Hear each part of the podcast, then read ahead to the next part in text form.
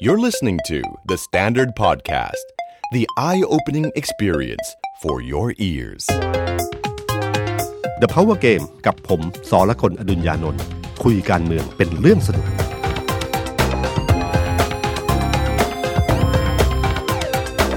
สวัสดีครับ ผมสอละคนอดุญญานนท์ สวัสดีครับ ผมเอกธนกรวงปัญญาครับคอนเทนต์ครีเอเตอร์การเมืองของ The Standard ครับ วันนี้ก็สวัสดีพี่ตุ้มนะครับ แล้วก็สวัสดีคุณผู้ฟังทุกท่านนะครับ กลับมาเจอกันในวันพฤหัส พร้อมๆกับวันนี้มีข่าวใหญ่ทางการเมืองก็คือมีการโปรดเกล้าแต่งตั้งคณะรัฐมนตรีชุดใหม่ มีรัฐมนตรีใหม่เข้ามา 6 คนด้วยกัน ครับ บวกกับอีกหนึ่งคนที่เป็นรัฐมนตรีเก่าอยู่แล้ว แต่ได้รับตำแหน่งที่สูงขึ้นอีกตำแหน่งหนึ่งครับเดี๋ยวพี่ตุ้มจะชวนเราคุยมองเรื่องนี้ครับ คือคอรมอชุดนี้ก็ไม่ได้แปลกจากที่โผที่ออกมา ครับ มันเหมือนกับที่รู้ๆกันอยู่แล้วนะครับ รายชื่อทั้งหมดเนี่ยก็คือรายชื่อเดิมที่เรารู้มาอยู่แล้วนะครับ ครับ เพียงแต่ว่ามันมีตำแหน่งที่เปลี่ยนแปลงไป อย่างเช่น คิดว่าคุณปรีดีดาวฉาย จะเป็นรัฐมนตรีว่าการกระทรวงการคลัง แล้วก็เป็นรองนายกรัฐมนตรีคุมด้านเศรษฐกิจด้วย อันนี้พลิกโผ ปรากฏพลิกไปเป็น รับ คุณสุพัฒนพงศ์นะครับ พันมีเชาซึ่งเป็นรัฐมนตรีว่าคือรายชื่อเขาเป็นรัฐมนตรีว่าการกระทรวงพลังงานอยู่แล้วเนี่ย ครับ ก็มากลายเป็นเป็นเป็นรองนายกด้วยคุมเรื่องเศรษฐกิจ ครับ ในขณะที่คุณดอนซึ่งเป็นรัฐมนตรีว่าการกระทรวงต่างประเทศก็ยังเป็นรัฐมนตรีต่างประเทศเหมือนเดิม ครับ แต่เป็นรองนายกรัฐมนตรีด้วย ครับ ซึ่งจุดนี้นะแล้วก็มีอันหนึ่งที่เพิ่มขึ้นมา แต่แต่ก็เป็นที่รู้กันอยู่แล้วก็คือคุณนฤมลนะฮะ ครับ ก็มาเป็นรัฐมนตรีช่วยว่าการกระทรวงแรงงานนะครับ จากโฆษกรัฐบาล ใช่ครับ ก็ทำให้เอ่อทำให้ที่น่าน่าสังเกตก็คือการเปลี่ยนตัวของคุณปรีดีคุณสุพัฒนพงศ์นะครับ ครับ ว่าทำไมถึงเปลี่ยนเป็นคนนี้นะครับ การที่สองก็คือการที่คุณดอนเป็นรองนายกรัฐมนตรีด้วยเนี่ยครับเอ่อตามปกติเนี่ยรองนายกเยอะอยู่แล้วนะครับรองนายกแต่ละคนก็จะมีหน้าที่ในการคุมกระทรวงแต่ละกระทรวง ครับ ของประชาธิปัตย์คุณจุลินทร์ก็จะคุมกระทรวงที่พรรคประชาธิปัตย์เป็นรัฐมนตรีว่าการนะฮะคุณอนุทินก็จะคุมรัฐมนตรีว่าการที่ภูมิใจไทยนะครับ ครับ เป็นว่าการนะครับ แต่การที่มีคุณดอนขึ้นมาเนี่ยถ้ามีความหมายผมไม่แน่ใจนะครับ เดี๋ยวต้องลองดูเช็คข่าวกันดูอีกทีหนึ่ง ครับ ว่า ผม ด้านที่หนึ่งก็คือว่ามันเหมือนกับให้น้ำหนักต่างประเทศมากขึ้นหรือเปล่า อืม การที่สองก็คือว่า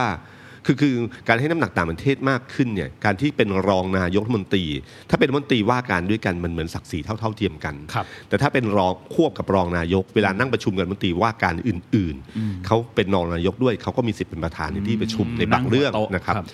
การที่สองก็คือว่าเป็นการแบ่งงานจากถ้าผมดูจากรองนายกเดิมแล้วเนี่ยครับรองนายกสมคิดอาจจะคุมงานเยอะที่ผ่านมา ครับ คราวนี้ก็อาจจะแบ่งเป็นสองก็คือส่วนหนึ่งคือคุณสุพัฒนพงศ์เนี่ยดูแล ครับ อีกส่วนหนึ่งที่ผมผมไม่แน่ใจเป็นหน่วยงานอื่นๆอาจจะเป็นให้คุณดอนหรือเปล่าผมไม่แน่ใจนะครับ อันนี้ต้องลองติดตามกันดูนะครับ น่าสนใจครับ ครับฉะนั้นคอรมอใหม่เนี่ยก็ไม่มีอะไรนะครับ ทั้งที่มันควรจะเร็วได้มากกว่านี้ แต่สุดท้ายแล้วก็โอเค ประกาศโปรดเกล้าวันนี้ ครับ แล้วก็รอการเข้าถวายสัตว์นะครับเอ่อตอนนี้ทำงานไม่ได้ใช่ไหมครับ ค จ รับ นกว่าจะถวาย จนกว่าจะจะถวายสัตว์ก่อน ใช่ไหมครับ ครับ ฉะนั้นตอนนี้สิ่งที่น่าจับตามองก็คือว่าเมื่อไหร่นะครับก็คาดกันกันอยู่แล้วว่าคงประมันกลางเดือนนะครับ ครับ แล้วก็คนที่ที่น่าจับตามองก็คือว่าถ้อยคำที่ถวายสัตว์เป็นอย่างไร อย่าลืมนี่คือประเด็นเก่าที่เคยมีปัญหามาก่อนนะครับ ครับ เราจะได้รู้ว่าท่านนายกจะใช้คำเดิม หรือจะมีการเปลี่ยนแปลงยกเว้นหรือเปล่าอะไรนะครับ ซึ่งแล้วก็ที่สำคัญคือเราจะได้ฟังหรือเปล่า นะครับไอ้เรื่องนี้คือเป็นเรื่อง ครับ เรื่องเล็ก ๆ ที่ต้องจับตา แต่ มอง แต่ผมว่าคนที่รอฟังหนักๆเลยนะครับพี่ตุ้มคือ ครับ พลตำรวจเอกเสรีพิสุทธิ์ครับ ครับเปิดทีวีทุกวัน เพราะแกตามเรื่องนี้มาโดยตลอดถึงวันนี้แกก็ยังตามอยู่เลยครับ ครับกลายเป็น ล่า ประเด็นในใจที่ ล่า เขา สุด ใช้ต เพิ่ง ลอด เพิ่งเพิ่งสรุปใช่ไหมครับในกรรมธิการแล้วก็ส่งเรื่องไปให้ปปช ครับ เกี่ยวกับเรื่องการถวายสัตว์เนี่ยครับแล้วผมคิดว่ารอบเนี้ยที่พี่ตุ้มพูด แกน่าจะเป็นคนที่สนใจมากที่สุดแล้วครับ ครับแล้วก็อีกเรื่องหนึ่งจากหลังจากการปรับครมก็คือว่ามาดูกันว่า after shock ที่คุณสมศักดิ์เทพสุทินพูดเนี่ยซึ่งไม่แน่ใจว่าเป็นนักข่าวถามนำหรือว่าคุณสมศักดิ์พูดเองนะค ครั รับบ ก็แล้วแต่ไม่เป็นไรครับ แต่เป็นว่าประเด็นเนี้ยมันมีคนตั้งข้อสังเกตอยู่แล้ว เพราะว่ามันต้องมีคนที่พอใจหรือไม่พอใจนะครับ บารมีของพลเอกประวิตยวงษ์สุวรรณนะครับเอ่อต้องยอมรับว่าหลังจากการปรับคลมครั้งนี้กับก็กับการที่ได้เป็นหัวหน้าพักใหม่ ๆ ผมเชื่อว่าน้อยลง เพราะเริ่มรู้แล้วว่าจริงๆอ่ะอาจจะต่อรองกับบิ๊กตู่ไม่ได้เยอะ ครับ น้องก็ไม่ค่อยได้ฟังเท่าไหร่ ใช่ไหมครับก็ ครับ ก็เหมือนกับน้องก็เกรงใจอยู่บ้าง แต่ก็ไม่ได้เกรงใจอย่างที่คนอื่นคาดหมายไว้นะครับ ครับ ฉะนั้น การต่อรองต่างๆ ที่คิดว่าจะได้เท่าไหร่เนี่ยมันไม่ได้เท่านั้นตามที่ต้องการนะครับ มันกลายเป็นเหมือนกับพักพลังประชารัฐที่ผ่านมา แทนที่จะมีศักดิ์ศรีความเป็นพักพลังประชารัฐที่สามารถยื่นข้อเสนอหรือเสนอชื่อรายชื่อต่างๆเอ่อในโควต้าของตัวเองเหมือนกับพรรคประชาธิปัตย์เหมือ คนรับ พรรคภูมิใจไทยเปล่าเลย ปรากฏว่าพลเอกประยุทธ์เนี่ยมีอำนาจต่อรองกับพรรคเนี้ยมากก ว่ามากกว่าพรรคร่วมรัฐบาลอีก ครับ นะครับทั้งๆทั้งนี่คือพรรคใหญ่ที่ชูพลเอกประยุทธ์เป็นนายกรัฐมนตรีนะครับ อันนี้ก็คือเรื่องหนึ่งที่น่าจับตามองว่า ถ้าพลเอกประวิตยทำได้แค่นี้เนี่ยบารมีที่เคยคิดว่ามีอยู่เนี่ยมันจะมีจริงหรือเปล่านะครับ ว่ามันจะศักดิ์สิทธิ์เหมือนเดิมหรือเปล่านะครับ อันนี้คือเรื่องที่น่าจับตา ครับ มอง ส่วนเรื่องที่สองที่ผมว่าเออนอกเหนือจากเรื่องคอรมอแล้วก็คือกระแสสังคมวันนี้ฮะ ครับ สังเกตไหมครับว่าที่เคยบอกว่าอุบัติเหตุการเมืองมันเกิดขึ้นได้อยู่เสมอเลยอ่ะมันอยู่ดีๆมันก็เกิดขึ้น นึกเกิดเกิดก็เกิด ใครนึกนึกมันทีไม่ใช่เรื่องการเมือง แต่มันมีความรู้สึกในเชิงสังคมที่มีผลต่อรัฐบาลอย่างใหญ่หลวง อย่างเช่นเรื่องกรณีของบอสอยู่วิทยาอย่าง โอ้ เงี้ย โห ครับ อันนี้เรื่องใหญ่เลย ใช่ไหมครับ ผลกระทบมันสูงมากนะครับครับ คนเนี่ยจะรู้สึกกับเรื่องนี้กับกับเรื่องกระบวนการยุติธรรมเรื่องอะไรต่างๆเนี่ยมากมายพูดถึงความเอ่อแล้วอยู่ดีๆมันก็วนกลับมาสู่ที่รัฐบาลส่วน ครับ หนึ่งก็อย่างที่เล่าไปเมื่อครั้งที่แล้ว ก็คือเรื่องของการมาธิการชุดหนึ่ง ครับ ของสอนวชในยุคของของช่วงรัฐประหารเนยครับที่เป็นคนที่ขุด อืม ทำให้คดีนี้เนะกลับเข้ามาสู่อายการได้อีก ครับ ครั้งหนึ่ง และตอนเนี้ยคนเริ่มตามแล้ว ว่า ครับ เอกสารทั้งหมดเนี่ยเป็นยังไงบ้าง อืม ในการประชุมช่วงที่ผ่านมา ประเด็นที่อยากจะฝากไว้สำหรับการบรรณาธิการนะครับที่ที่จะคุยเรื่องนี้ก็คือ ดูรายชื่อที่เซ็นหน่อย ว่าคนที่เข้าประชุมวันนั้นนะมีใครบ้าง เพราะอย่างที่บอกนะครับรายชื่อในที่ประชุมเนี่ยนอกเหนือจากมีน้องของพลเอกประวิตยทั้งสองคนแล้ว ครับ ยังมีอดีตนายตำรวจใหญ่ๆทั้งหลายเนยนะครับ ใช่ ถ้านายตำรวจใหญ่ๆทั้งหลายเนี่ยนะครับเอ่อเซ็นชื่อหรือเข้าร่วมเข้าร่วมในการประชุมครั้งนี้ด้วยเนี่ยมันก็น่าจะมันน่าสงสัยนะ อย่างเช่น ถ้าเป็นพลตำรวจเอกจากรทิพย์เข้าร่วมด้วย แล้วเห็นด้วยกับการ การโยนประเด็นนี้ให้กับอายการ หรือเป็นบอกเป็นพยานใหม่นะครับ อีกอันหนึ่งที่เห็นชัดกับกรณีบอสก็คือว่าบางทีผมรู้สึกว่ากระบวนการยุติธรรมของไทยเนี่ยครับมันมันกลายเป็นว่าผลมาก่อนเหตุ ไม่ใช่เหตุผลนะครับ คือถ้าสมมติว่าตั้งเป้าว่า คิดว่าจะลื้อคดีนี้ได้ ก็จะหาวิธีกันนี้ลื้อคดีอายการตัดสินแล้วว่าสั่งไม่ฟ้องตำรวจบอกแล้วว่าไม่ฟ้อง เรียบร้อยปั๊บปรากฏว่าก็หาวิธีการที่จะลื้อคดีใหม่ได้ ครับ ถ้าเรารู้สึกกระแสสังคมบอกว่าควรจะรื้อคดี ก็บอกว่าบอกว่ารายงานของของนักวิชาการเรื่องความเร็ว 177เนี่ยนะครับ อ่าครับ ไม่มีอยู่ในสำนวนพอไม่มีอยู่สำนวนก็คือเป็นเป็นเป็นพยานหลักฐานใหม่ ครับ มีเหตุผลในการรื้อคดี เรื่องโคเคนไม่มีฉันก็รื้อตรงนี้ได้ ก็แปลว่าพอถึงเวลาจะรื้อมันก็สามารถมีสิ่งเหล่านี้ได้ขึ้นมาเหมือนกันหรือเปล่าเนี่ยครับนี่ ทำไม นี่คื ตอน สิ่ง นั้น ที่เขาตั้งข้อ มันไม่มี สังเกต ใช่ไหมครับ ครับ ใช่ครับคราวก่อนไม่มีครับคราวนี้กลายเป็นว่าพอมันพอบอกว่าทุกครั้งจะรื้อคดีได้ต้องมีพยานหลักฐานใหม่ไอ้เรื่องนี้กลายเป็นพยานหลักฐานใหม่ที่จะเป็นเหตุผลในการรื้อคดี ครับ นะครับ ซึ่งเรื่องเนี้ยที่ผมบอกครับว่าอยู่ดีๆมันก็เกิดขึ้น แล้วมันก็ทำให้เกิดผลกระทบต่อสังคม ถามว่าภาพลักษณ์ของพลเอกประยุทธ์กับคดีนี้เป็นยังไง รัฐบาลไม่น่าจะเป็นผลดีเท่าไหร่นะครับ แล้วอยู่ดีหลังจากนั้นไม่นานก็เมื่อวานก็เจอเรื่องคดีบ่อน อ่าบ่อนพระรามสาม ครับ ยิงกันเสียชีวิตไปเกือบสี่ศพ อืม แล้วก็มีการเรียกกรรมธิการเรียกตำรวจอะไรเข้ามา แล้วก็มีการสั่งโยกสั่งย้ายหมด แล้วก็ปัญหาคาใจใหญ่ก็เรื่องกล้องวงจรปิดอะครับพี่ตุ้ม คือปัญหาคาใจใหญ่ก็คือ คนชอบรู้สึกว่า เอ๊ะ เห็นว่าเราโง่กันหรือยังไงนะ ครับ คนระดับผู้บัญชาการพบชนเนี่ยนะครับ เห็นพื้นที่แล้วไม่รู้ว่านี่คือบ่อนหรือเปล่า อืม มีโต๊ะอยู่โต๊ะเดียว ครับ ในพื้นที่ใหญ่ขนาดนั้น แล้วมีโต๊ะอยู่โต๊ะเดียวเหรอ อืม ไม่เคยรู้เลยเหรอครับว่าถ้าคุณฟังชูวิทย์คุณชูวิทย์พูดเนี่ยแล้วถ้าคุณดูข่าวเก่าๆคุณก็จะรู้คือขนาดเราเป็นนักข่าวเนี่ยเรายังรู้เลยอะครับว่า ถ้าบ่อนเนี่ยโต๊ะพนันเนี่ยมันต้องมีวงจรปิดอยู่แล้ว ครับ เพื่อจ่อเข้าไปที่โต๊ะนั่นนะครับ เพื่อดูว่าคนแจกไพ่เป็นยังไง อืม ไอ้ไอ้คนเล่นเป็นยัง ไอ้คนเล่นมั ไง นมี พฤติกรรมอะไร ครับ เป็นยังไงบ้างโกงไม่โกงยังไงวงจรปิดต้องจับอยู่ แล้วก็ถ้าดูจากเอกเอ่อหลักฐานภาพที่ออกมาก็จะเห็นเลยครับว่าวงจรปิดมันเต็มไม่หมดเลย ครับ นะครับมีทั้งภาพไกลมีทั้งจ่อพี่โต๊ะอะไรต่างๆเนี่ยครับแล้วฮะแล้วแล้วตั้งแต่คืนนั้นที่เราผมเห็นเนี่ยเนี่ยมีมีรุ่นมีเพื่อนผมที่เป็นนักข่าวเขาก็ ครับ ลงใน Facebook ว่าคดีใหญ่มันเกิดเหตุยิงตรงนี้ปุ๊บแล้วกว่าจะตำรวจเข้าไปเนี่ยบ่อนนี้ห่างจากจากสถานีตำรวจเพียงแค่ 2 กิโลครึ่งที่ตามข่าวที่มา ใช่ใช่ครับ นะครับสองกิโลเมตรนี่มันมันประมาณ น่าจะมันสามนาที แต่ถ้าไปด้วยความเร็ว 177 นี่จะเร็วก ว่านั้นนะครับ ต้องครับ นะครับ ก็ปรากฏว่าใช้เวลาตั้งนานเพื่อที่จะทำลายหลักฐาน และคุณเห็นคลิปล่าสุดที่ออกมาคุณจะเห็นชัดเลยครับว่าทำลายหลักฐานกันแบบศพนอนกองอยู่ แล้วก็ตัดวงจรปิดเลย กำลังเอากล้องวงจรออกอะไรอย่างเงี้ยครับ คือเรื่องนี้มันกลายเป็นว่าอยู่ดีๆตำรวจเนี่ยความน่าเชื่อถือของคดี เมื่อนึกนึกนึกถึงคดีบอสโยงกับคดีนี้ จะรู้เลยว่าตำรวจเนี่ยสามารถทำสำนวนอ่อนได้ ครับ สามารถทำเรื่องราวต่างๆ คดีที่ มัน ในบ่อนเนะครับที่เรารู้รู้อยู่แล้วเนี่ยกลายเป็นเรื่องที่ว่าเฮ้ยมาพูดไม่รู้ว่าเป็นบ่อนหรือเปล่าวงจรปิดไม่มีอย่างเงี้ยครับ มันทำให้เกิดเกิด question mark อยู่ แล้วก็คนบังเอิญคนที่คุมตำรวจอยู่อะ ครับ คือพลเอกประยุทธ อืม คือนายกคุมตำรวจอยู่ แล้วมันเกิดสองคดีนี้เกิดขึ้นในยุคสมัยของท่านเนี่ยนะครับ ผมว่าสิ่งเหล่านี้คือถ้าเป็นอาการพิปรายไม่วางใจเนี่ยมันจะต้องโดนแน่นอน อืม เพราะว่าจะอ้างความรับผิดชอบว่าไม่รับผิดชอบไม่ได้ หรือไม่รู้เรื่องไม่ได้แล้ว เนี่ยคุมโดยตรง ไม่ใช่พลเอกประวิตยนะครับ นี่เป็นพลเอกประยุทธ์นะครับ คุมโดยตรง หรืออยู่ดี ครับ กรณีเกิดกรณีของเรื่องของบิ๊กแดง อืม ซึ่งท่านก็ใกล้จะเกษียณอยู่แล้ว ครับ อยู่ดีก็พูดขึ้นมาลอยๆ กับ ครับ กับ กับนักเรียน กับนักเรียนในร้อยจปลอเมื่อวาน แล้วก็พูดพูดกับนักข่าว ตอนแรกนักข่าวบอกว่าไอมาตรการเรื่องโควิด ของกองทัพจะอะไรยังไง ก็คิดว่าจะพูดเรื่องโควิด แล้วก็พูดกับนักเรียนในร้อยว่าโควิด รักษาหายไหมรู้ใช่ไหมว่ามันต้องมีมาตรการป้องกันยังไง พูดไปพูดมาเดินไปเดินมาอ่าไปถามว่าอ่าแต่โรคชังชาติเนี่ย รักษาไม่หายซึ่งปฏิกิริยาเวลานั้นนะครับพี่ตุ้ม ครับ นักข่าวที่ไป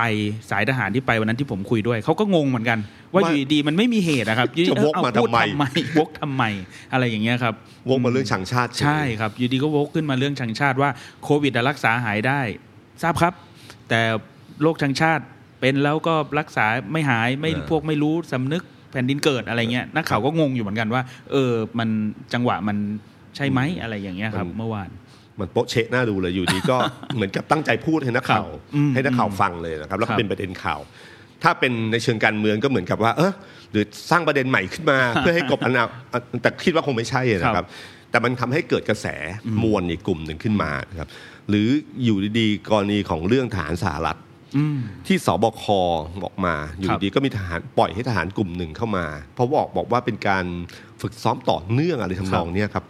ซึ่งในความรู้สึกของคนทั่วไปก็รู้สึกว่ามันจำเป็นจริง ๆ เหรออ ม นะครับ มันอยู่ในภาวะที่จำเป็นที่จะต้องเกิดเหตุการณ์เช่นนี้จริงเหรอแล้วก็ทำไมจะต้องมาพักที่ในโรงแรม ครับ เอ่อโรงแรมใจกลางเมือง กรุงเทพอีกต่างหาก ซึ่งผมพอเข้าใจได้ระดับหนึ่งว่าหนึ่งอาจจะเป็นนายทหารระดับสูง ครับ นะครับการรับรองหรือฐานที่พักมันต้องดีพอสมควรการที่สาวอันที่สองก็คือว่าโรงแรมคอลาดหรือโรงแรมอะไรเนี่ยมันมีเป็นโรงแรมของแบรนด์ของสหรัฐ ครับ นะฮะเขาจะมีโคอะไรกันอยู่บ้าง แต่โดยโดยโดยรวมแล้วเนี่ยมวลอารมณ์โดยทั้งหมดเนี่ยรู้สึกว่าเรื่องนี้มันไม่เหมาะสม ทหารแล้วก็มันจะมานำสู่เรื่องว่าทหารอีกแล้ว ครับ เขาว่าเรื่องฐานอียิปต์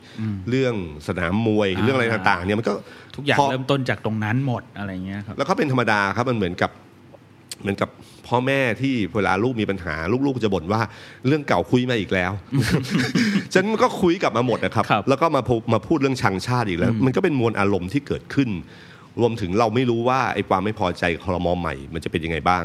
ทั้งหมดทั้งมวลที่บอกที่ผมพูดมาทั้งหมดเนี่ยมันทำให้เกิดกระแสความรู้สึกเป็นมวลอารมณ์รวมๆที่ไม่ได้ทำให้รัฐบาลบวกขึ้นเลย ครับ มีแต่ลบลบลบ แล้วที่สำคัญก็คือว่าคนแต่ละกลุ่มที่ไม่พอใจแต่ละเรื่องเนี่ยความจริงไม่ใช่คนกลุ่มเดียวกันนะครับ ครับ คนที่ไม่พอใจเรื่องบิ๊กแดงพูดเรื่องชังชาติเนี่ยนะฮะมันอาจจะเป็นกลุ่มกลุ่มหนึ่ง อาจจะเป็นเยาวชนปลดแอกอาจจะเป็นกลุ่มที่ไม่เห็นด้วยรัฐบาลในในชุดนี้อยู่แล้ว แต่ขณะเดียวกันเรื่องกระแสไม่พอใจเรื่องบอสเรื่องบ่อนเนี่ยนะมันก็ไม่ใช่คนอาจจะไม่ใช่คนกลุ่มนี้ อาจจะเป็นคนอีกกลุ่มหนึ่งเลยก็ได้ คนกลุ่มนั้นอาจจะไม่ค่อยสนใจเรื่องนี้เท่าไหร่ก็ได้ สังเกตไหมครับว่าในกลุ่มการชุมนุมของนิสิตนักศึกษาที่แฟดม็อบทั้งหลายเนี่ย ครับผม ประเด็นเรื่องบอสอยู่วิทยาหยิบมาพูดน้อยมาก อืม ทั้งทั้งที่ถ้าเป็นม็อบรุ่นก่อนนะครับถ้าเป็นนักเคลื่อนไหวรุ่นก่อนประเด็นเนี้ยต้องหยิบขึ้นมา เพราะว่าสามารถจะถล่มรัฐบาลได้เยอะ แล้วมันเป็นกระแสที่เรียกคนได้เยอะ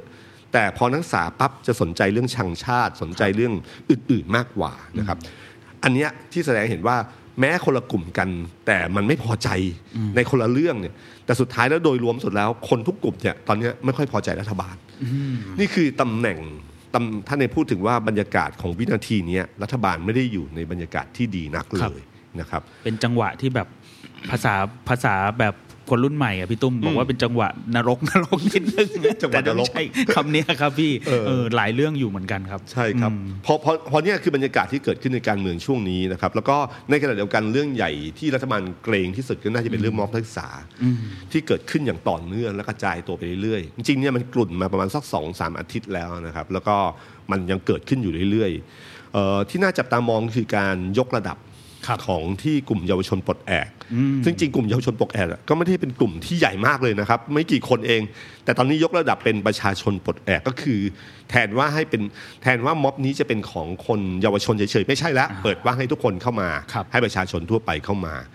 แล้วก็มีการวางกำหนดการที่จะเคลื่อนไหว พรุ่ง บัง นี้ เอิญ พรุ่ ที่กงนี้ ลุ่ม นัด เนี้ย สื่อนัดสื่อแถลงครับพรุ่งนี้ นัดสื่อแถลง ครับว่า ใช่ไหม จะเอายังไง คือกลุ่มเนี้ยต้องยอมรับว่าเขาเป็นคนจุดประเด็นขึ้นมาทำให้กระแสแฟดม็อบเกิดขึ้นอีกครั้งหนึ่ง ครับ นะครับ อืม จาก อืม จากเดิมที่มันเงียบสงบไปพักใหญ่ ก่อนะครับ โควิด ช่วงก่อนโควิดนี่หลายมหาวิทยาลัยมาก ครับ ถ้าเราสังเกต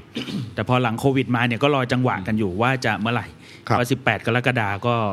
ตอนแรก ๆ ก็ไม่คิดว่าจะจะเยอะขนาดนั้นแบบที่เราคุยกันทีแรก ใช่ครับ ปรากฏว่าอุณหภูมิหรือว่าความความตื่นตัวของของคนวันนั้ ครั น บ โอ้โหเยอะมาก ถึงขนาดแบบสามารถเข้าไปประชิดอนุสาวรีย์ประชาธิปไตยได้เพราะ ครับ ช่วงแรกคือกั้นถนนเลยพี่ตำรวจห้าม แล้วตอนนี้ก็เริ่มกระจายไปตาม อ่าตอนนี้ น่าเป็นจุด กระจาย เริ่มต้น ครับ แล้วก็กระจายไปทั่ว อย่างเราคุยกันวันเนี้ยครับพี่ตุ้มก็มีไปยืนมองเอ่อรัฐสภาใหม่นะครับ เอาเหรอ มีกิจกรรมไปยืนมองรัฐสภาใหม่ ว่า เอ๊ะสร้างเท่าไหรเมื่อไหร เออ สร้างยังไงไม่เสร็จสักทีอะไรอย่างเงี้ยครับ ครับ อ่าเหมือนไปเหมือนไปชมอนุสาวรีย์ประชาธิปไตยมาแล้วรอบหนึ่ง อืม ว่าสวนสวยจริง ๆ รอบนี้ขอไปชมรัฐสภาดูบ้าง อืมฉะนันฉะนันผมว่าตรงเนี้ยน่าสนใจตรงที่ว่ามันเป็นการเคลื่อนไหวในรูปแบบใหม่ ซึ่งซึ่งคนรุ่นเก่าอ่ะจะงงๆหน่อย อย่างเช่นแฮมทาโร่แฮร์รี่พอตเตอร์ที่ผ่านมานะฮะอยู่ดีก็เอาตะเกียบมาชี้ ครับ ไล่คา ถา ซึ่งผมว่านี่เป็นคือมันเป็นเป็นมูฟใหม่ที่ที่ผมว่าสื่อต่างชาติเริ่มจับตามอง จากแฮมทาโร่มาสู่แฮร์รี่พอตเตอร์ไปสู่อื่นๆ อีกมากมายนะ มี ครับ เรื่อง LGBT ความหลากหลายทางเพศ ครับ ใช้กองสันทนาการใช้อะไรออกมาแบบ คือเต้นแจวเรือกันที่อนุสาวรีย์ประชาธิปไตยเราก็ไม่ค่อยเห็นนะครับพี่ นะครับไอ้สิ่งเนี้ยที่ที่ผมว่าคนคนนักเคลื่อนไหวรุ่นเก่าๆก็ไม่แน่ใจว่าเฮ้ยมันมันถูกหรือมันผิดยังไง ครับ บ้าง แต่ขณะเดียวกันหลายคนก็บอกว่าเอ้ยที่ผ่านมาต้องยอมรับนะว่าสิ่งที่คุณทำมา มันไม่ได้ประสบความสำเร็จร้อยเปอร์เซ็นต์ทั้งหมดนะนี่คือมิติใหม่ที่ต้องเปิดใจให้กว้างว่ามันเป็นยังไงบ้าง แต่ไอ้สิ่งนี้นะครับ ที่ทำให้เป็นเรื่องที่รัฐบาลเนี่ยจับตามองอยู่ว่ามันจะพัฒนาต่อไปเป็นยังไงบ้าง แต่ประเด็นที่น่าจับตามองก็คือว่าการปราศัยของทนายอานนท์ลำพาเนี่ยครับ โอ้โหครับ ที่อนุสาวรีย์ไปใช้ไตนะครับ ซึ่งเป็นเรื่องที่คนตกใจเยอะมากว่าทำไมเล่นประเด็นนี้ขึ้นมา ครับ ถ้าเป็นสนุกก็คือมันเหมือนการระเบิดแดงนะครับ แดงกองกันอยู่ปั๊บระเบิดตุ้มขึ้นไปแล้ว ไม่รู้ว่าลูกแดงทั้งหมดเนี่ยมันจะไปไหน เพราะมันคอนโทรลได้ส่วนใหญ่เราตีสนุกเนี่ยมันมันจะคอนโทรลได้ลูกเดียว ครับ นะครับไอเนี่ยคอนโทรลไม่ได้เลยจะลูกแดงจะไปจ่อปากหลุมไปชนไปสนุกตรงนั้นไม่รู้เลยครับ แต่มันที่สำคัญก็คือว่ามันกลายเป็นการสร้างปฏิยาใหม่เกิดขึ้น แล้วก็ทนายอานนท์เอง ตอนนี้โดนแจ้งความ ครับ จับอยู่ แต่เพียงแต่ว่าเขาก็ยังระหว่างนี้เขาก็มีเตรียมไปปราศัยต่ออา มีกำหนดการ ที่เชียงใหม่วัน วันที่ ที่ เก้า 9 ใช่ครับ วันที่ 10 จะไปพูดที่ธรรมศาสตร์ ครับ ถ้ามองในเชิงเกมนะฮะเกมแบบเกมแห่งอำนาจก็คือเนี่ยมันเป็นเกมของการโยนลูกให้กับรัฐบาลและกองทัพเล่น ครับ ว่าแทนที่ผมจะเป็นคนตัดสินใจ เป็นคนเคลื่อน ผมโยนลูกแล้วคุณจะทำยังไงกับมัน อืม ถ้าทำไม่ดี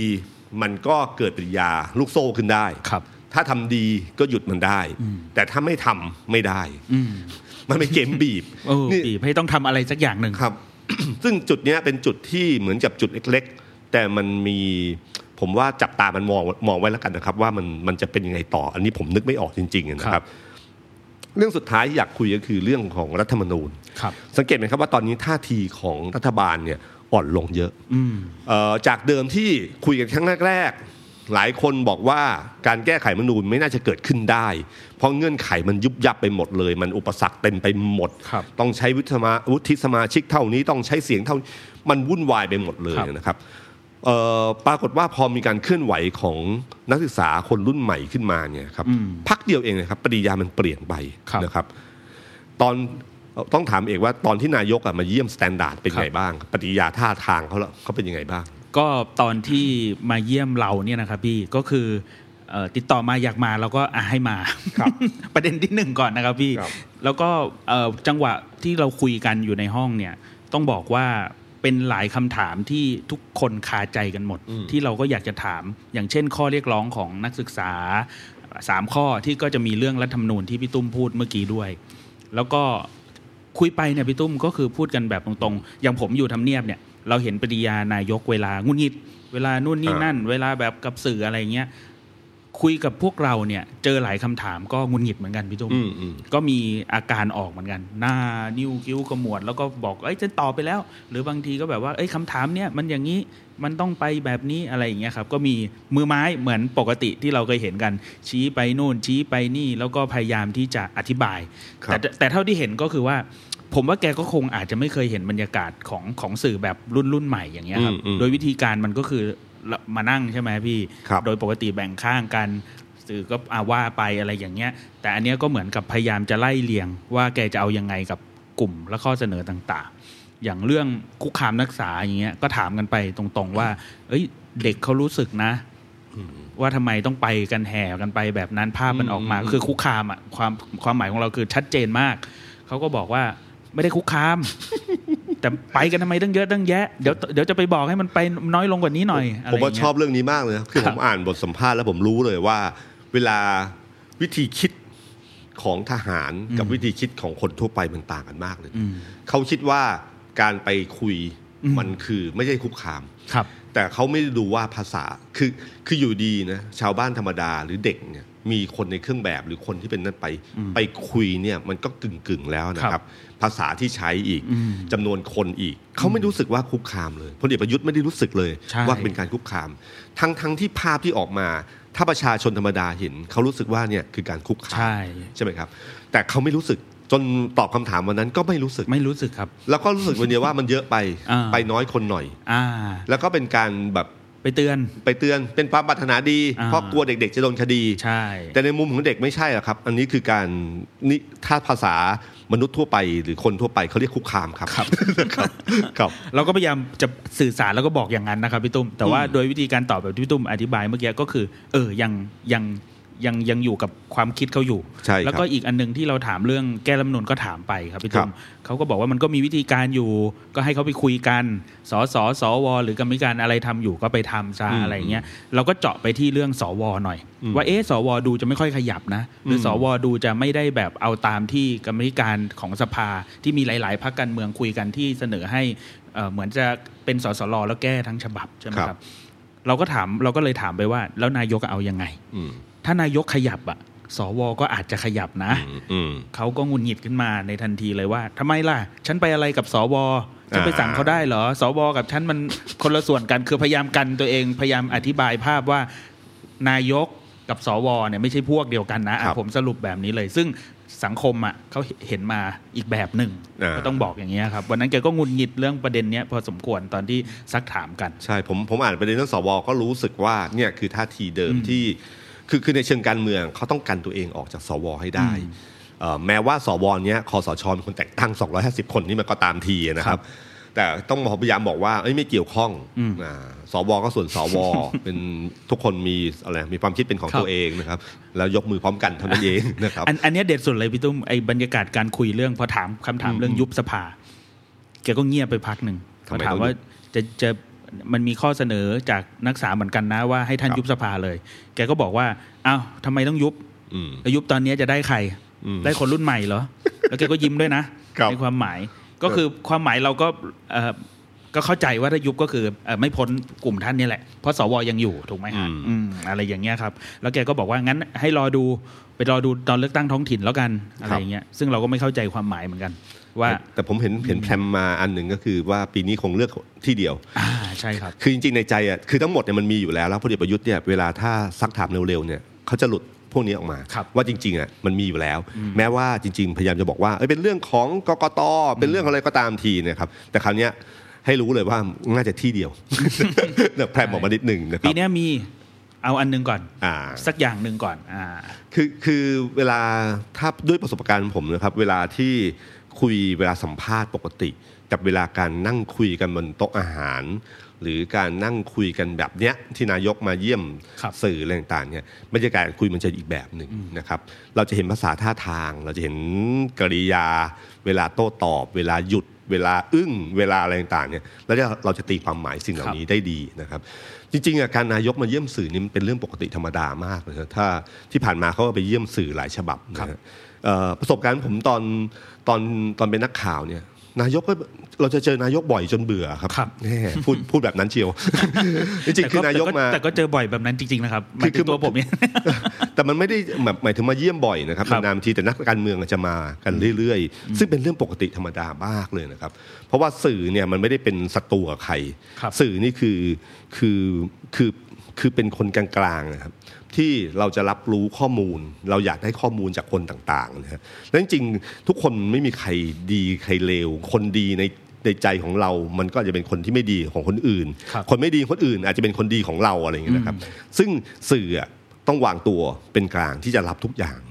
มันมีคำคำหนึ่งเขาบอกว่ามันเหมือนสื่อมันเหมือนทะเลอะครับ มันไม่สามารถเลือกเรือได้ เรือลำไหนมาก็ต้องรับนะครับฉะนั้นผมเคยตั้งคำถามอยู่ว่า ถ้าสมมติว่าท่านนายก จะมาที่ที่สื่อ เอ่อสื่อเอาไหมสื่อก็คงอยากได้อะเพราะว่าถ้าเราจะสัมภาษณ์พิเศษใครคนหนึ่งอะนายกน่าจะเป็นคนหนึ่งที่เราอยากสัมภาษณ์ ครับ ใช่ไหมครับ มันเป็นข่าวเอกลุศีของเราอะที่มามันก็เป็นโอกาสที่เราซักถามได้ เช่นเดียวกับว่าสมมติวันนี้บอสอยู่วิทยาติดต่อมา ผมว่าเดอะสแตนดาร์ดก็เอา ครับ อยากสัมภาษณ์ อยากอยากถามเลยแหละครับ มือปืนที่ยิงในบ่อน อ่า ถ้าติดต่อมาขอคุยกับเรา เราก็คงจะสัมภาษณ์แต่ขอตรวจอาวุธก่อนครับ นึกถึงสมัยก่อนในอดีตผมจำได้ว่าเหมือนกับคุณสุทธิชัยหยุ่นหรืออะไรนะพูด ครับ ก็เหมือนกับบินลาเดนสมัยก่อนก่อนเสียชีวิตเนี่ยถ้ามีใครติดต่อมาบอกว่าให้สัมภาษณ์บินลาเดนไปไหม อืม โหนักข่าวกระโดดเลยนะครับ ครับ เพราะมันรู้สึกว่าเนี่ยคือคือข่าวแหล่งข่าวที่น่าน่าน่าจะนั่นมาฉะนันจริง ๆ การที่มาแบบเนี้ยครับมันเป็นเรื่องปกติธรรมดานะฮะสแตนดาร์ดรู้สึกเดอะแมทเทอร์ ครับ พอเป็นสื่อใหม่อาจจะโดนนิดนึง ก็ คนคนจะรู้สึกหน่อย ครับ ซึ่งถ้าเป็นสื่อเก่าแบบไทยรัฐเดนิวมติชนข่าวสดอะไรต่างๆเนี่ยจะเป็นเรื่องปกติธรรมดามากเลยการ ซึ่ง ที่ ก่อนหน้ามาเจอเราก็ไปเกือบสิบฉบับมาแล้วอะไร ใช่ฮะเอ่อผมว่าคนคนรุ่นใหม่อาจจะคิดว่าเอ้ยต้องยืนอยู่ฝั่งไหนแต่สื่อไม่ใช่นะฮะสื่อจะเป็นกลางๆแบบนี้แหละครับ สื่อเนี่ยเขามีเคยมีคนบอกว่าสื่อเนี่ยมันเหมือนกับทำหน้าที่อยู่สองอย่างคือหนึ่งเป็นกระจก ครับ คือเป็นกระจกก็คือคือสะท้อนให้เห็นว่าเกิดความเป็นไปอะไรบ้าง ใครเดินผ่านกระจกก็จะเห็นภาพภาพนั้นแหละนะครับ แล้วคนทุกคนก็มีอยู่ส่วนอยู่ในภาพภาพนี้ กับอีกอันหนึ่งก็คือเอ่อมึงซึ่งซึ่งการเป็นกระจกเนี่ยมันจะตรวจสอบได้จากผลงานทั้งหมดว่ามันมีความเป็นกลางแค่ไหน มันให้โอกาสคนอื่นพูดมากแค่ไหนกับอีกอันหนึ่งเขามองว่าสื่อมันเหมือนกับตะเกียง ครับ ในช่วงเวลาที่บางครั้งที่มันมืดมิดเนี่ยบางทีมันก็ต้องจุดไฟขึ้นมา ซึ่งไฟเนี้ยมันอาจจะไม่ได้นำทางก็ได้เพียงแต่ให้คนอื่นมอง แล้วคนก็จะเลือกทางไปทางไหนเท่านั้นเอง ครับ ฉะนั้นจริง ๆ เรื่องเนี้ยเป็นเรื่องเรื่องธรรมดามากนะครับแล้วก็จริง ๆ ก็คือพอหลังจากนี้ไปมากกว่า ว่ามันจะข่าข่าวสารมันจะเป็นยังไงบ้าง นายกมาหนเดียวแล้วมากำหนดสื่อได้ ผมรู้สึกว่านายกก็จะเก่งเกินไป สื่อผมถ้าคนทำงานข่าวมานานไม่ว่าไทยรัฐมติชนเลยนะก็คงจะขำๆอะ ครับ ก็เขาก็ผ่านมาเยอะแล้ว ผ่านมาตั้งแต่สมัยเอ่อถ้าเป็นสื่อเก่าๆมากๆกับจอมพลสฤษดิ์ไล่มาถึงจอมพลถนอมไล่มาถึงแบบ ปิดโรงพิมพ์กัน โอ้ ปิด โห เออครับ ยึดอำนาจตั้งแต่สุจินดาอะไรต่างก็มาหมดแล้วครับ ครับ มันธรรมดามากมันเป็นเรื่องปกติธรรมดานะครับแต่วันเนี้ยที่พอพอพอเอ่อพลเอกประยุทธ์มาพบสื่อ ผมเห็นท่าทีอันหนึ่งคือเขาก็รับฟังมากขึ้นนะฮะเขาเป็นคนที่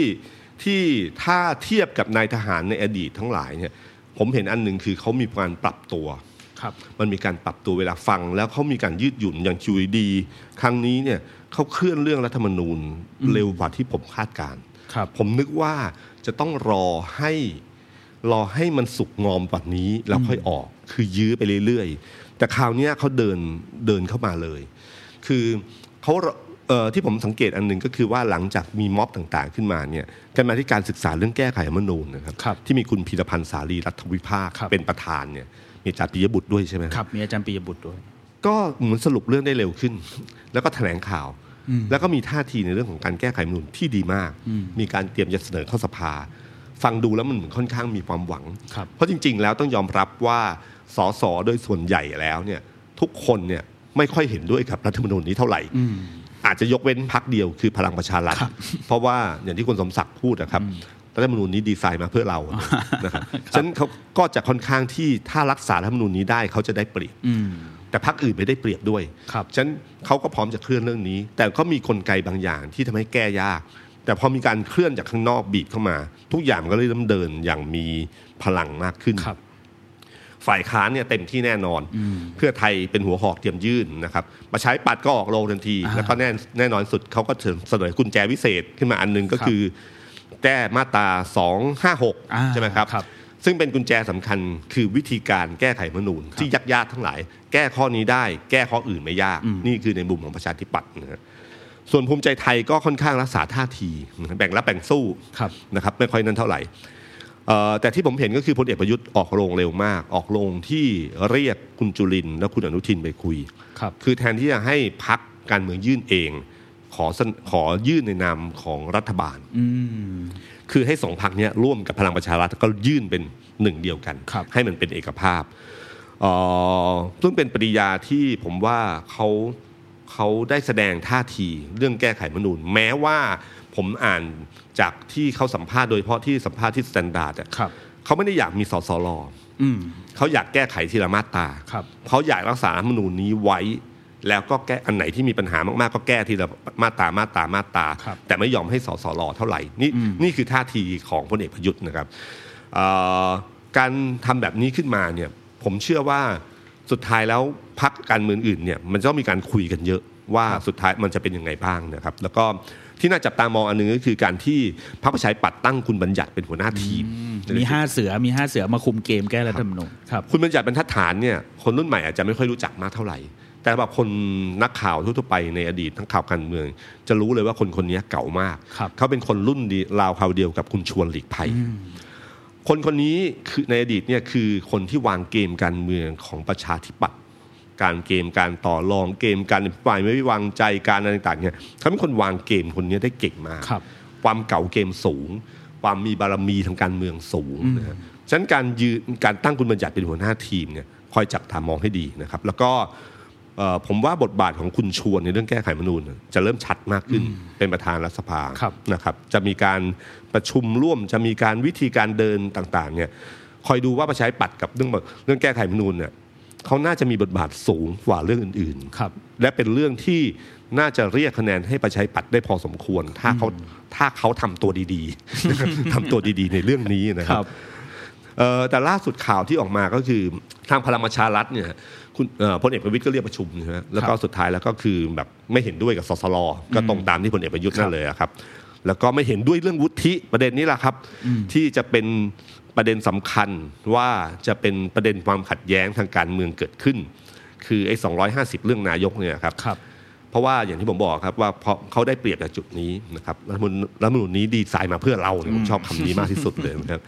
ฉะนันเหมือนจะดีนะครับบรรยากาศตอนนี้เหมือนจะดีแต่อย่าวางใจ ครับ แก้ไขรัฐธรรมนูญครั้งนี้ที่เกิดขึ้นคืบมาอย่างรวดเร็วครั้งเนี้ยมาเพราะจากแรงกดดันนอกสภา อืม จากม็อบทั้งหลาย ข้อเรียกร้องชัดเจนมากครับ ถ้าคิดว่า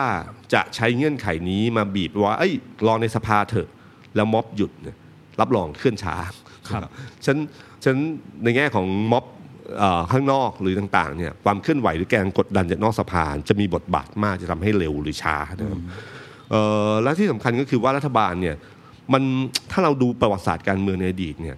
เวลาที่แรงกดดันนอกสภาลดลงเมื่อไหร่ เขาจะเริ่มฟุตเวิร์ก แล้วก็ดึงยื้อเรื่องราวต่างๆจะไม่ให้เร็วเกินไป ครับ ไอ้เรื่องอย่างเงี้ยต้องระวังนะครับมันมันเป็นเกมการเมืองที่ใช้ แต่ถ้าใช้กับอารมณ์สังคมในวันเนี้ยระวังว่าอารมณ์สังคมวันนี้ อย่างที่ผมบอกว่าอุณหภูมิสังคมโดยรวมมันไม่ค่อยดีนัก ห นะ ลายเรื่องมาก ระวังนะครับระวังนะครับ ครับ ถ้าเราย้อนอดีตไปอันหนึ่งที่ผมผมว่าน่าจะเป็นตัวอย่างที่ดีที่สุดก็คือ เมื่อการแก้ไขรัฐธรรมนูญตอนช่วงพฤษภาธมิน อืม ครับ คือพฤษภาธมินเนี่ยร่างรัฐธรรมนูญขึ้นมารัฐธรรมนูญนั้นเนี่ยเป็นรัฐธรรมนูญที่ที่ใช้ผมอยากใช้คำว่าแย่ พอๆกับชุดเนี้นะครับก็คือมันมีทั้งเปิดทางให้นายกรัฐมนตรีเป็นคนนอกได้ ครับ แล้วก็มีวุฒิสมาชิกมาจากการแต่งตั้ง อืม มีประธานวุฒิสมาชิกเป็นประธานรัฐสภา คือใหญ่กว่าประธานสภาผู้ อ่า สภาผู้แทนนะครับ ครับ ตอนนั้นสมัยนั้นคือคุณอุกฤษ ครับ นะครับเอ่อส่วนคุณอาทิตย์วรัยรัตน์เป็นเป็นเป็นประธานสภาผู้แทน ครับ รัษฎรนะครับนี่เนี่ยครับมีเรื่องพวกนี้ขึ้นมาแล้วสุดท้ายแล้วก็พอเลือกตั้งเสร็จเอ่อตามที่เราเคยพอรู้นะครับ ก็คือ ทางพรรคสามัคคีธรรม ซึ่งเป็นพรรคทหารที่ตั้งขึ้นมานะครับคล้ายๆกับพรรคการเมืองบางพรรคในเมืองวันนี้ นะก็ ให้คุณนรงค์วงศ์วันเป็นหัวหน้าพรรคคือ ครับ ตอนนั้นเนี่ยคุณสุจินดาไม่ได้คิดสืบทอดอำนาจเป็นนายกเองนะครับ แต่เนื่องจากคุณณรงค์วงศ์วันที่เป็นหัวหน้าพักที่จะเป็นนายกอะ ครับ เกิดปัญหาขึ้นมา อ่าครับ มีนักข่าวถามขึ้นมา เรื่องการเดินทางไปสหรัฐอะไรต่างๆเนี่ย แบ็กลิสนู่นครับ ครับมันก็กลายเป็นปมขึ้นมาพลเอกสุจินดาก็เลยต้องขึ้นนะฮะขึ้นมาเป็นนายกรัฐมนตรี ซึ่งทั้งที่เขาเคยบอกแล้วว่าเขาจะไม่เป็น ครับ นะครับปรากฏพอขึ้นมาเสร็จก็เลยเกิดการประท้วงขึ้น ผมจำได้เลยว่าตอนนั้นเนี่ยมันมีการประชุมสภากันนะครับ ฝ่ายค้านเนี่ยแถลงเลยบอกว่าแบบคือให้แก้ไขรัฐธรรมนูญแก้ไขรัฐธรรมนูญตอนนั้นมีอยู่ 4 ข้ออหนึ่งคือนายกมาจากการเลือกตั้งสองประธานรัฐสภามาจากประธานสภาผู้แทนสามคือตัดอำนาจวุฒิสมาชิก สมัยก่อนเนี่ยวุฒิสมาชิก อภิปรายไม่วางใจเนี่ยวุฒิสมาชิกมีสิทธิ์โหวตนะครับ ครับ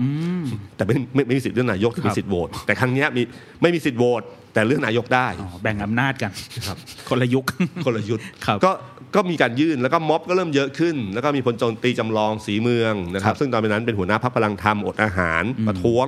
นะครับ ก็เริ่มมีการพูดของในสสฝ่ายรัฐบาลพรรคชาติไทยก็บอกว่าให้ยื่นแก้ไขรัฐธรรมนูญสองประเด็นนั้นก็พยายามผ่อนคลาย แต่สุดท้ายแล้วก็ม็อบก็ยังเกิดขึ้นเรื่อยๆนะค ครั รับ บ จนวันที่มีการแถลงนโยบายคือวันที่ 7 พฤษภาเหตุการณ์เหตุการณ์เนี้ยมันเริ่มเดินเดินมาเรื่อยๆ ใช้เวลาสั้น ๆ นิดเดียวนะครับ หลังจากการเลือกตั้งเนี่ย7พฤษภาเนี่ยแถลงนโยบาย ครับ ผมจำได้เลยว่าแถลงนโยบายเนี่ยพลเอกสุจินดาเนี่ยต้องการจะเล่นเกมในผมถ้าใช้ในเชิงการเมืองคือศาสตร์โคนทางการเมือง เพราะเขาคิดว่าคนที่มีบทบาทในการเคลื่อนไหว คือพลเอกชวลิตยงใจยุทธสมัยนั้นเป็นหัวหน้าพักความหวังใหม่ กับพลตรีจำลองสีเมือง หัวหน้าพักพลังธรรม เขาพูดถึงพลเอกชวลิตว่าเรื่องใสในระบอบประชาธิปไตยแบบสภาเปรซิเดียมขึ้นมา แล้วก็กลุ่มที่เคลื่อนไหวนอกสภาเพื่อนำไปสู่ระบบนี้ ครับ การที่สองก็มีการ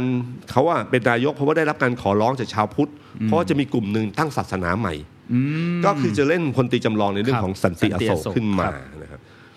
ที่ที่ชอบที่สุดก็คือว่าวันนั้นเนี่ยพอพอแถลงเสร็จปั๊บเนี่ยก็พอฝ่ายค้านก็โหโหถึงสภาเลยครับ แต่ช่องห้าผมจำได้ช่องห้าเนี่ยเอาข่าวนี้ไปลง อืม แล้วเปลี่ยนเสียงโห่เป็นเสียงปรบมืออ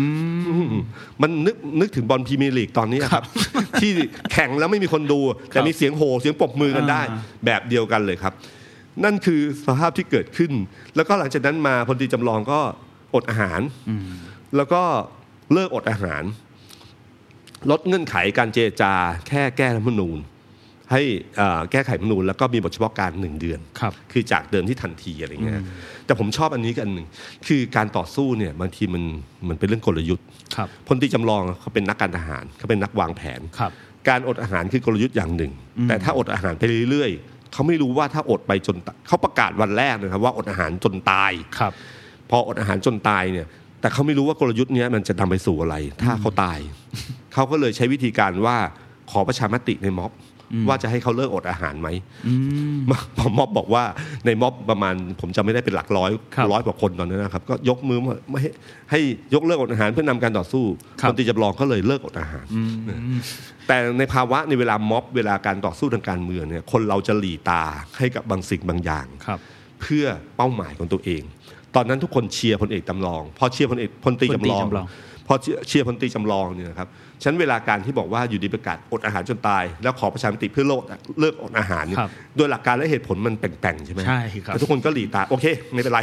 นำม็อบต่อไปนะครับ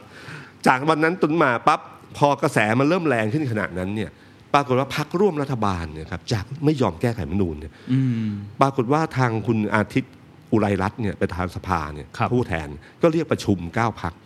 ทั้งฝ่ายค้านฝ่ายรัฐบาล ก็มีมติว่าจะแก้ไขรัฐธรรมนูญ ในประเด็นก็คือประธานสภาผู้แทน เป็นประธานสภานายกมาจากการเลือกตั้งลดอำนาจวุฒิสมาชิกแบ่งเขตเลือกตั้ง ครับ ทุกคนเรียบร้อยหมดเลยนะครับ แล้วบอกว่าวันที่ 15 จะยื่น อืม ม็อบก็เลยยุติพอดีเราบอกว่ารอฟังผลวันที่ 15 เป็นยังไง พอม็อบยุติปั๊บทันที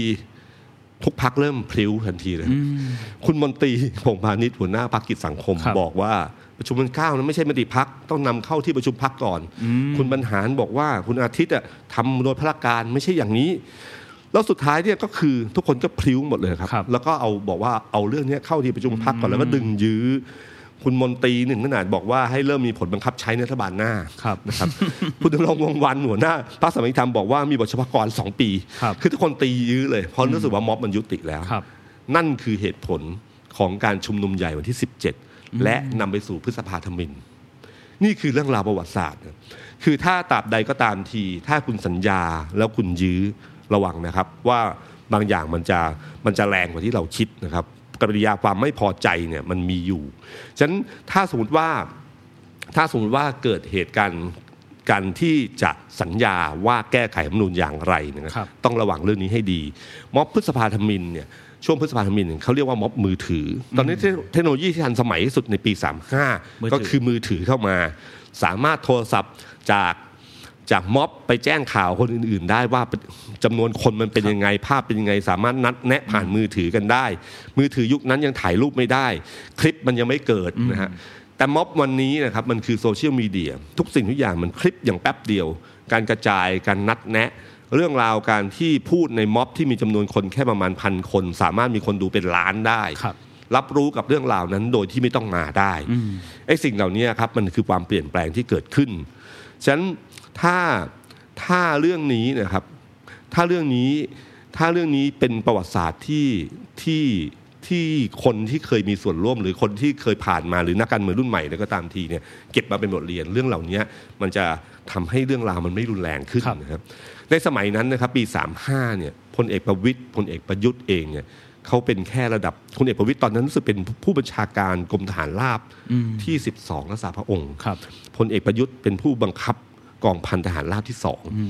น่าจะอยู่ต่างจังหวัดอยู่ ครับ นะครับ แต่ผมคิดว่าเขาจำได้ว่าช่วงนั้นเนี่ยหลังเหตุการณ์พฤษภาธมินเนี่ยทหารไม่กล้าออกจากกรมกองเลย ไม่กล้าแต่งเครื่องแบบออกจากกรมกองมันมีกระแสความไม่พอใจในสังคมสูงมาก ครับ นะเราเป็นช่วงเวลาที่น่าจะน่าเป็นจุดที่แย่ที่สุดของของทหารครั้งหนึ่งในชีวิตนะฮะฉะนันเอ่อที่ผมพูดมาทั้งหมดเนี่ยเพื่อจะบอกว่าแก้ไขรัฐธรรมนูญน่ะทำเถอะ นะครับ ครับ แล้วก็เอ่อรักษาสัญญารีบทำโดยเร็ว หาจุดร่วมให้ได้ แล้วก็รีบท ครับ ำอย่าอย่าเล่นเกม อย่าเล่นเกมเพื่อรักษาอำนาจ ประเภทว่ารัฐบาลไฟเขียว แต่บังเอิญสสวเขาค้านเองนะ อ่า อะไรแบบเนี้ยครับ แบ่งบท อย่าคิดว่าอย่าคิดว่าคนไทยโง่นะครับ ครับ อย่าคิดอย่าลืมนะครับว่าเหมือนกับที่บอกว่าเข้าไปในบ่อนไม่รู้ใช่บ่อนหรือเปล่า วงจรปิดไม่มีนะครับ ความเร็วเป็นแบบนี้อะไรต่างๆเนี่ยครับอย่าคิดว่าคนไทยโง่นะเอ่อรัฐบาลกับสว รัฐบาลคุยกับสว ได้แน่นอน ครับ ถ้ารัฐบาลเอาจริงยังไงสวเดินตามนั้นแน่นอน โดยเสียงส่วนใหญ่ถ้าเขาจะเอานะครับ อย่ารอให้การเวลามันบังคับ โดยการเวลาซึ่งแบบนำไปสู่ปฏิยาความรุนแรงและบังคับให้เกิดมันไม่ใช่สิ่งดีอะครับ ครับ ฉะนันต้องเตือนก่อนว่าถ้าบางทีคือเรื่องนี้ผมว่ามันอยู่ที่เป้าหมายของพลเอกประยุทธ์เหมือนกันนะครับว่าเป้าหมายพลเอกประยุทธ์เนี่ยทางการเมืองเป็นอย่างไร ครับ ถ้าพลเอกประยุทธ์คิดว่าจะเป็นนายกรัฐมนตรีไปเรื่อยๆนะครับคิดว่าปัญหาบ้านเมืองเยอะต้องอยู่นานๆเพื่อจะทำต่อไปเรื่อยๆนะครับ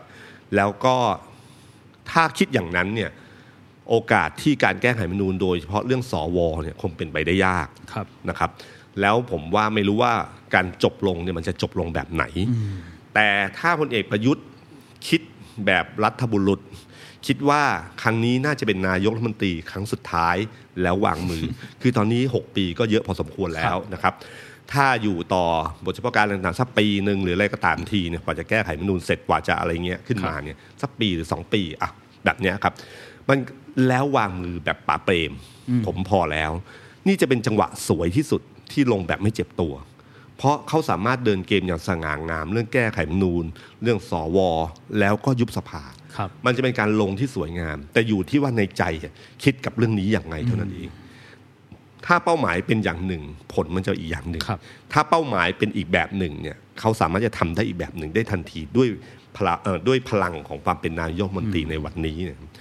ตอนเอ่อตอนเนี้ยครับการเมืองไทยมันเหมือนการต่อสู้ระหว่างพ่อมด แม่มดในอดีต กับ ครับ ปัจจุบันแฮร์รี่พอตเตอร์ กับพ่อมดในสมัยก่อน ถ้าเราเจอนะฮะจำได้นะครับแม่มดที่ขี่ไม้กวาด อ่าน นะครับ ครับ ใส่หมวกแหลมๆเนี่ยครับกับแฮร์รี่แฮร์รี่พอตเตอร์วันนี้นะขี่เหมือนมีไม้กวาดเหมือนกัน ครับ แต่แฮร์รี่เนี่ยขี่ไม้กวาดรุ่นนิมบัตสองพั น คือคือมันไม่เหมือนกันจริงนะครับ แล้วก็คาถาของของแฮร์รี่พอตเตอร์เนี่ย ผมไปค้นมา ผมว่ามันจะมีคาถาอะไรที่เหมาะสมมั่ง ครับ กับการเมืองไทยวันนี้ มันมีคาถาคำหนึ่งที่ว่าคอนฟันโดคอนฟันโดเนี่ยเป็นคาถาที่ผลของมันเนี่ยทำให้ผู้ต้องคาถาสับสนมึนงงขี้ลืมมากเกิน และมีแนวโน้มทำตามคำสั่งง่ายๆ โดยไม่คิดก่อน ผมคิดว่าถ้านายกเปิดให้เวทีคนรุ่นใหม่นะครับ และคนรุ่นใหม่ได้เจอนายก อยากให้ไล่มนต์คำนี้ครับคอนฟันโดลุงตู่จงแก้ไขรัฐธรรมนูญไม่ให้สว250 มีสิทธิ์เลือกนายก แก้ระบบการเลือกตั้งใหม่ให้สสรร่างรัฐธรรมนูญแบบนุ่มและยุบสภาเพียงสวัสดีครับ The Standard Podcast เปิดหูเปิดตา เปิดใจ เปิดโลก